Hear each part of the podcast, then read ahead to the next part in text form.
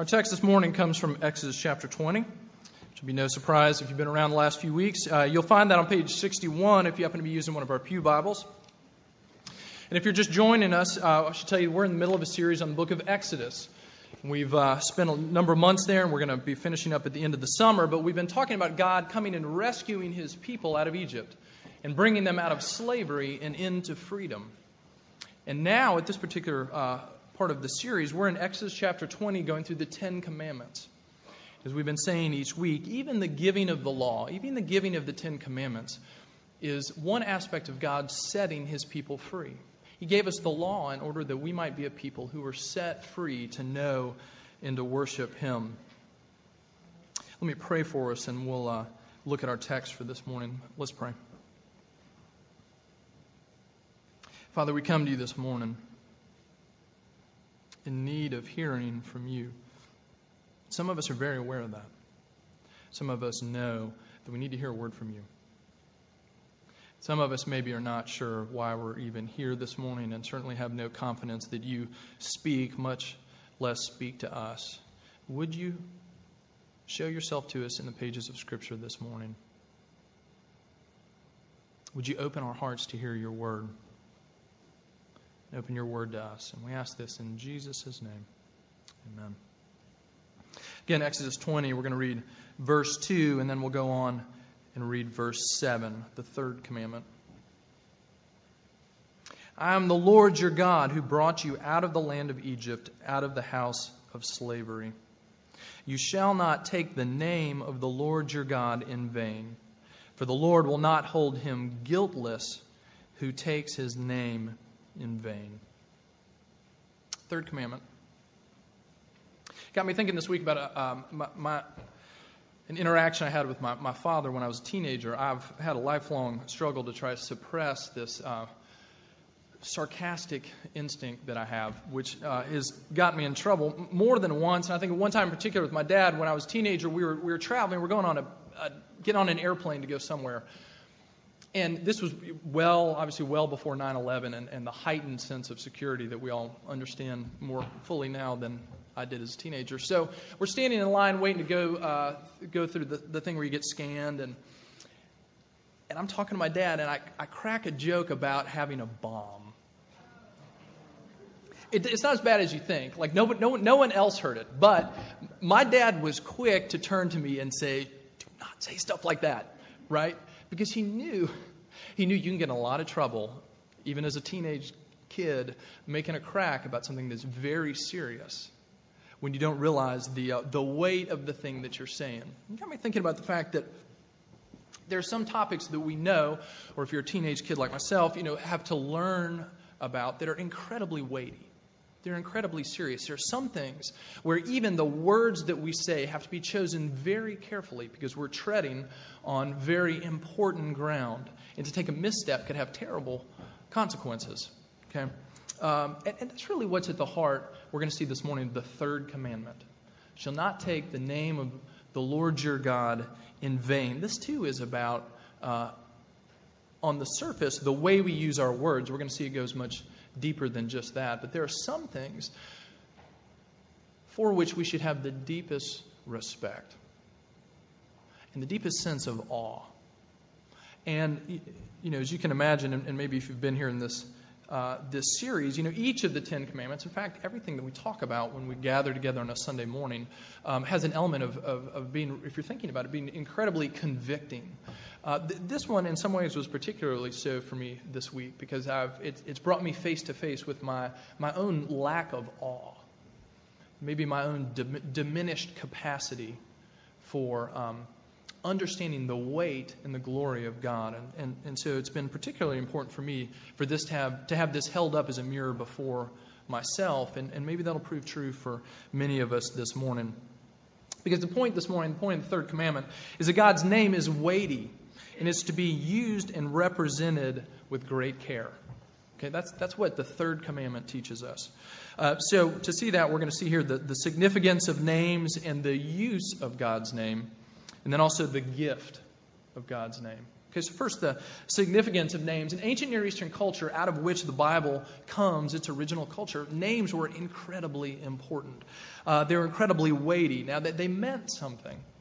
Okay, now, if you've uh, named a, a child, you, you, know what it's, it's like to go through the process of trying to, trying to pick a name for your child. Uh, you might you might pick a name for a child based on a, a family member. Maybe it's a, it's a family name that gets passed on. Or, or maybe as you strive to think of a name for your, for your new child, you're trying to just you're trying to find a cool name. One of the things Elizabeth and I had to, uh, took into consideration now with the uh, benefit of the internet, which many of you didn't have the benefit of that when you were naming your own child, but you can see the current list of the top 100 names in the United States. So we tried to be, our version of being cool was to make sure we, we didn't pick anything that was, you know, too high on that list. I mean, how common would that be? So we had to pick something down near the bottom. I think Henry at the time was like 99 or 100. We like to think it's coming back now. But when you pick a name, you, you know inherently there's some significance to that, but even more so for the, for the culture out of which the Old Testament comes. Uh, because names said something about you, they, they said something about the times in which you were born. Sometimes they said something about God Himself as parents name their children. Uh, one example from the Old Testament of the importance of names in regards to the events of the people. In 1 Samuel, uh, the, uh, the priest Eli has two sons, uh, Phineas and Hophnius, and they're, they're the, God's, um, God's worship is deteriorating. So much so that God brings the Philistines in to defeat God's people and to capture the ark. Now, the ark was this box that was made by Moses and the people in the desert, and it contained God's, it contained the Ten Commandments, relevant for us, as well as other uh, artifacts that God puts there to remind His people of His presence. And it was the very locus of God's presence in His people. It stayed right at the heart of the tabernacle, right at the heart of the temple. And so, for the ark to be stolen, it was this incredible uh, picture for them of God's departure in His care for them at this particular moment. So, the, all this to say, the daughter of, or the wife of Phineas, one of these priests, uh, she is in the she is dying as she gives birth, as the ark is being stolen, and as she sees that happen, she names her child Ichabod, which means the glory has departed. Okay, he was named in relation to the tragic things that were happening among God's people. Uh, you know, you can also think of uh, other uses of names. Also in 1 Samuel, uh, this woman, Hannah, who desperately wants a child and comes to the place of God's worship year after year, praying that God would grant her a child, and he finally does. And she names her son Samuel, which means something like God hears. She names his child, this child, in response to God's goodness to her. And we see even in the book of Exodus when God reveals himself to Moses and he says, Moses, this is my name. This is the name you will know me by Yahweh, the one who is. That is my name. Names were incredibly significant. They said something about the giver or, or about the receiver of a name. So the use of someone's name was bound up with their identity and their respect. I mean, we use the word name in the same way now, right? If someone gains a name for themselves, if they go out and win a name for themselves, what do we mean? They've, they've gained some sort of, of fame or reputation or honor. That our names are bound up with uh, our reputation and honor. Some of us, and I've heard, I've, I've heard people tell stories of this, and maybe it's been true of your family when your parents sat you down and said, Listen very closely. You are a, and plug in your last name. And I expect you to maintain our family name with honor because honor is what's appropriate for a good name. Now, if uh, for for the wives in our congregation, you, have had a taste of this too, right? I, I think about uh, what a significant, even symbolic step it is when people get married and when uh, the wife takes on. Uh, not everybody does, but as a wife takes on the last name of her husband. What a graphic picture of my identity and my reputation, my name are now bound up with someone else. And if someone else in this family does something disreputable, it's going to drag my name through the mud too. And if this name is held in honor, then I will be held in honor too. Even just that picture of we are bound together, and names have to do with recognition and reputation. Proverbs 22:1 says, "A good name is to be chosen rather than great riches." uh, was thinking this week, uh, Kyle and the youth group, they're over the course of the summer, each week they're, watch, they're watching a different movie and talking about sort of, you know, what, what does this movie tell us about our culture? How does it point to God? How do we think through this as, as Christians in the world? And uh, this past week with uh, the middle schoolers, they watched the, the movie The Incredibles, this uh, cartoon. Many of you probably seen it. But there's this scene in the movie that Kyle reminded me of where the, the mother, this superhero mother, is talking to her superhero kids. And she says to them, Your identity is your most valuable possession. Protect it. And they went on to have this conversation about what does it mean where do we find our identity?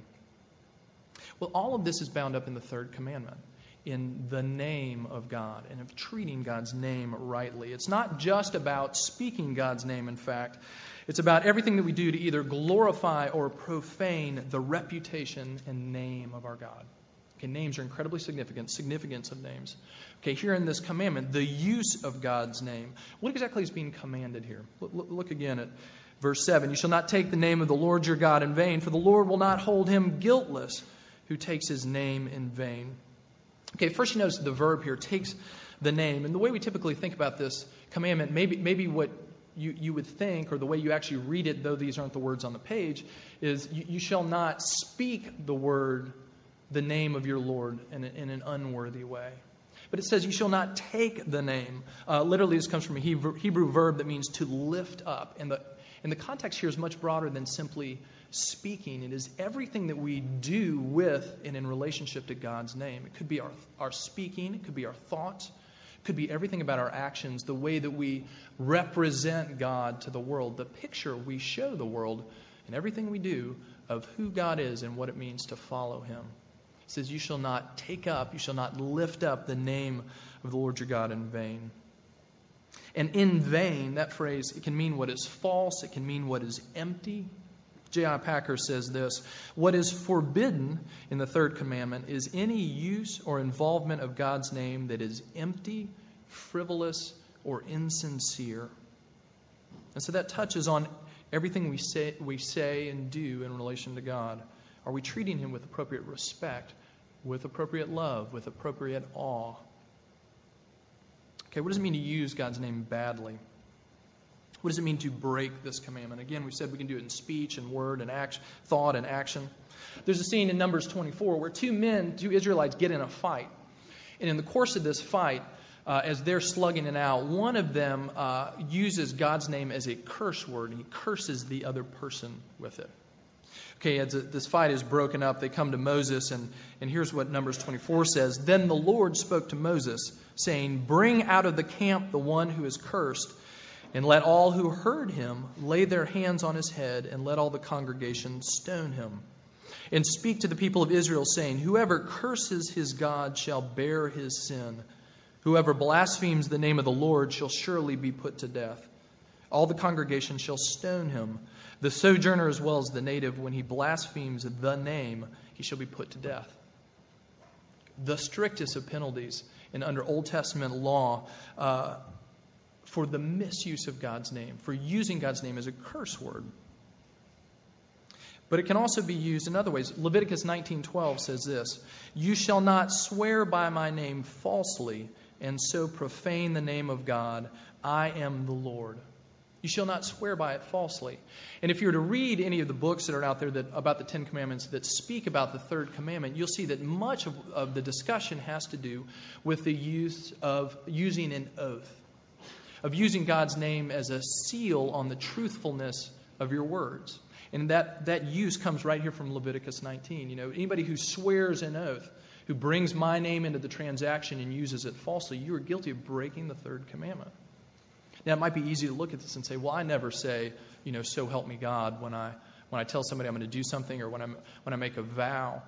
But as, as commentators will be quick to point out, everything we do is before the face of God.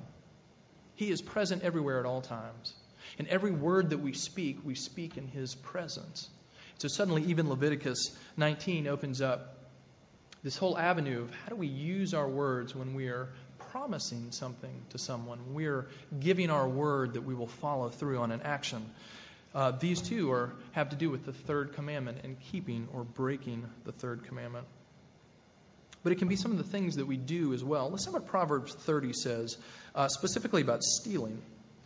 Uh, it's this prayer that you may recognize Remove far from me falsehood and lying. Give me neither poverty nor riches.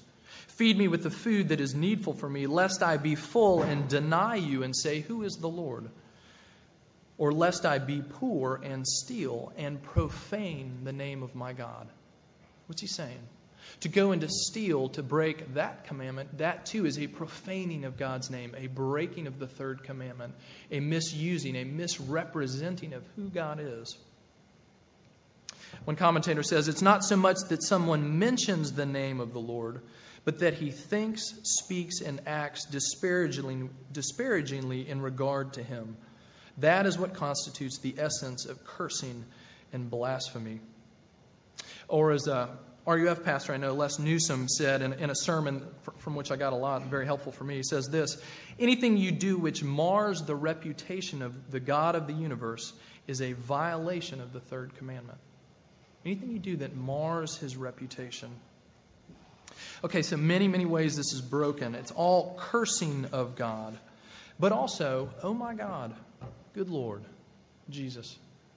So many uses of God's name, even that can come so flippantly to our lips.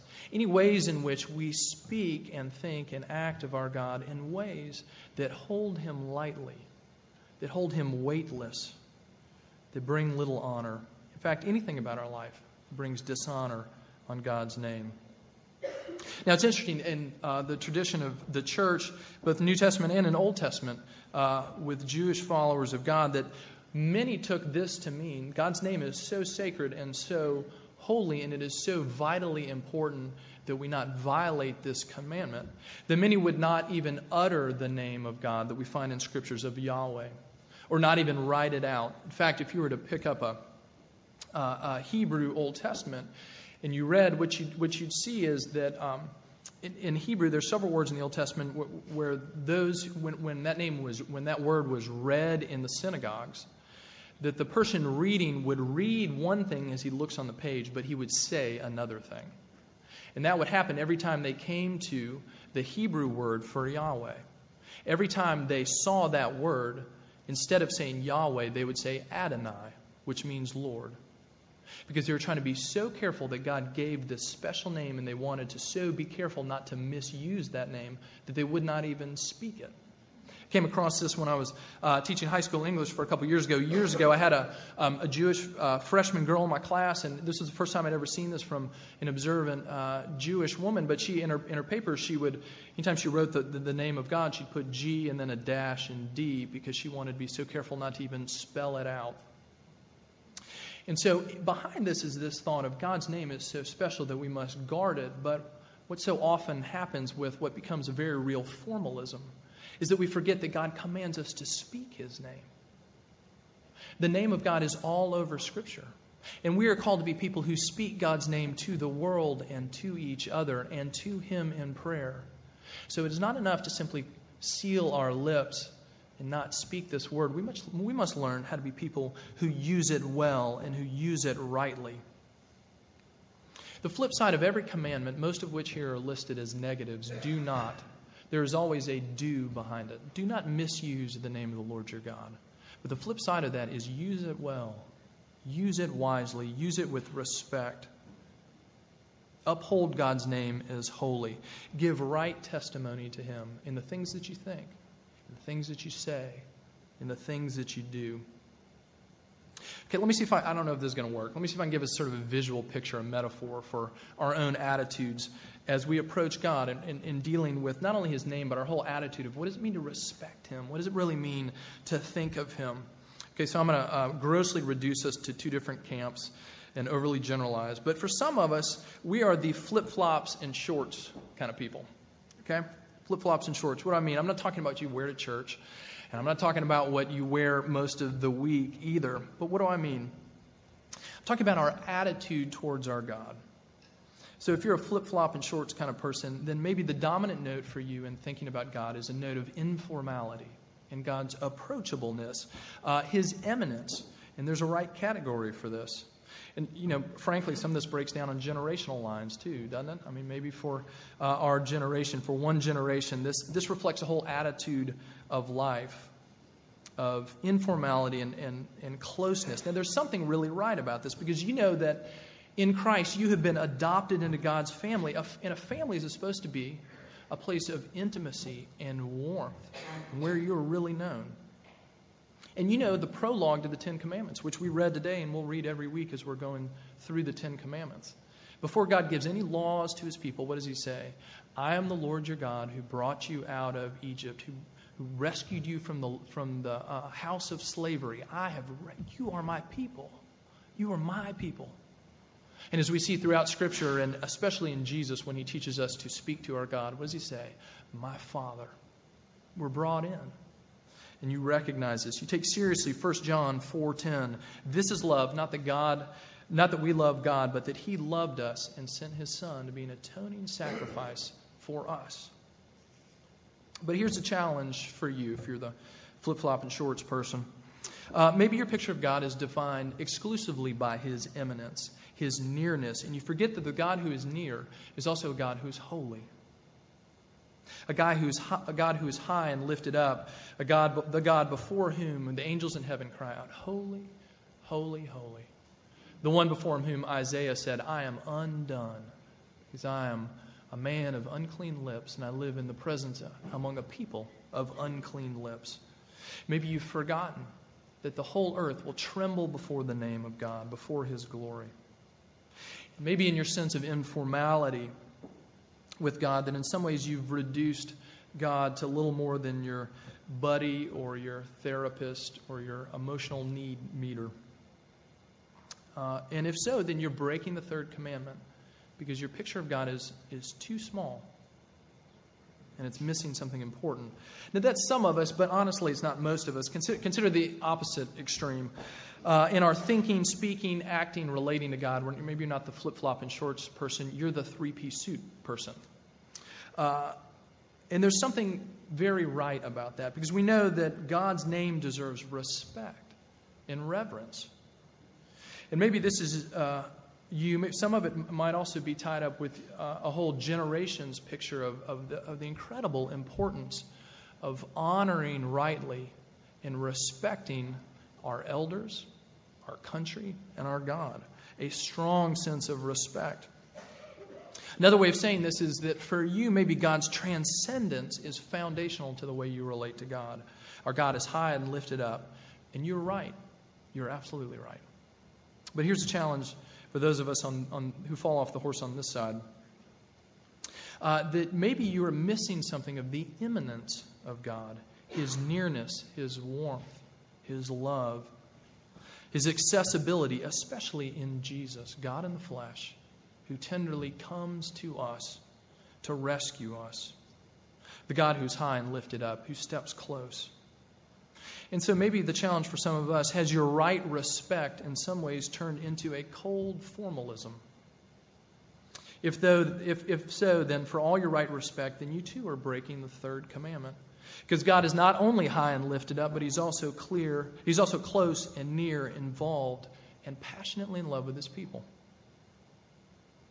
Think of this picture from the Gospels. Uh, remember the scene in John chapter 13 where Jesus, on the night before he's crucified, this last evening that he spends with his people, before he prays this incredible high priestly prayer in the book of John for them, the first thing that he does after the meal is he takes off his cloak and he wraps a towel around himself and kneels down, the Lord of the universe, kneeling in the flesh, kneeling down at the feet of his disciples, doing what even slaves would have balked at doing washing the feet of his disciples, doing outwardly the most humble act you in that culture could have possibly imagined.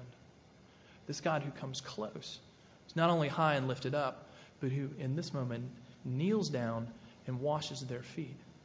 This incredible picture of the closeness of God. Every bit of our lives, words, thoughts, actions, relationships, passions, all of it either gives glory to God or it robs him of glory. It either enhances God's reputation and name or it takes away from it. Because all of life is lived, as the reformers used to say, coram deo, before the face of God. Every bit of it. Everything we think, everything we do, every relationship that we have.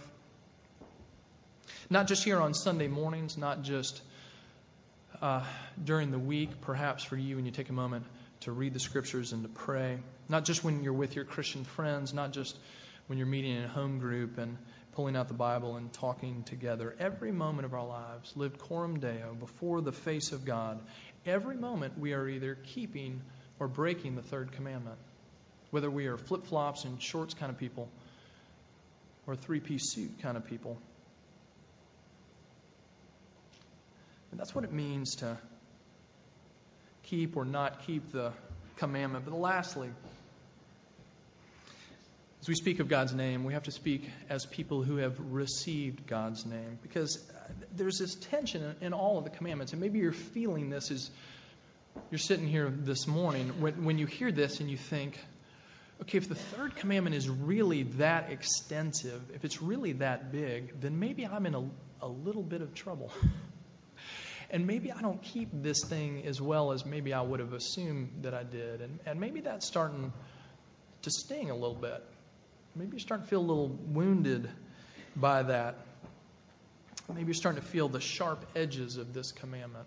Well, if that's true, uh, it gets worse. Listen to what Martyn Lloyd-Jones says. The Ten Commandments are not meant to wound you, they're meant to kill you. Cheer up. Things are worse than you thought.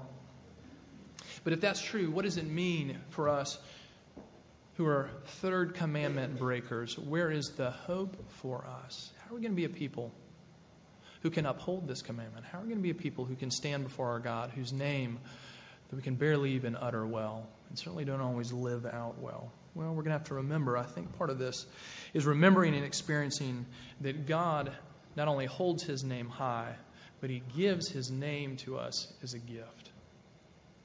This thing that is held holy and of the utmost respect, he puts on us his people. This is remarkable. Listen to uh, this comes from Numbers chapter 6 when God is speaking to Moses and he says, Tell Aaron, the high priest, and every priest after him, he says, Here is the blessing that I want you to say over my people. Listen to this. The Lord spoke to Moses, saying, Speak to Aaron and his son, saying, Thus you shall bless the people of Israel. You shall say to them, The Lord bless you and keep you. The Lord make his face shine upon you and be gracious to you. The Lord lift up his countenance upon you and give you peace.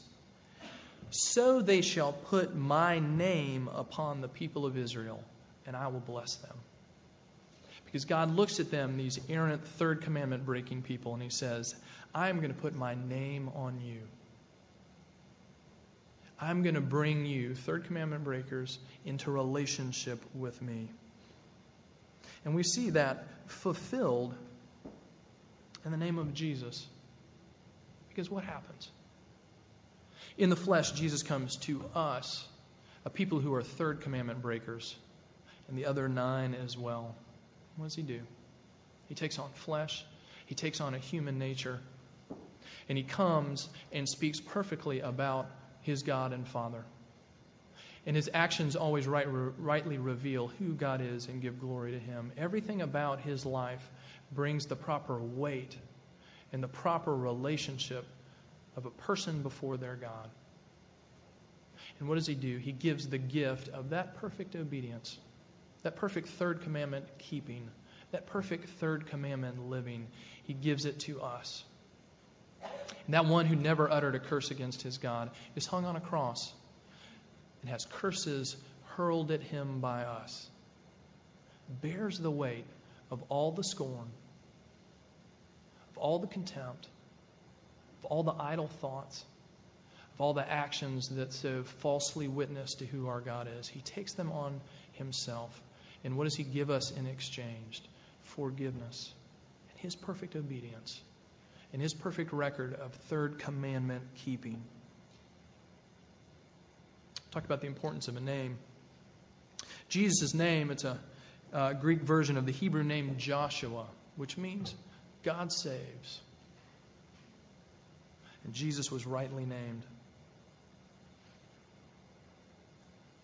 What happens for anyone who comes into the visible people of God, names the name of Christ, who comes, they and their families. What happens when you, in other words, join a church?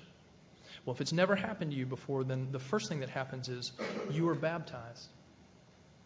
If you're an adult who comes to faith and you're never baptized as a child, you are baptized. And if you come and you bring your children, they're baptized as well. And what happens when someone is baptized?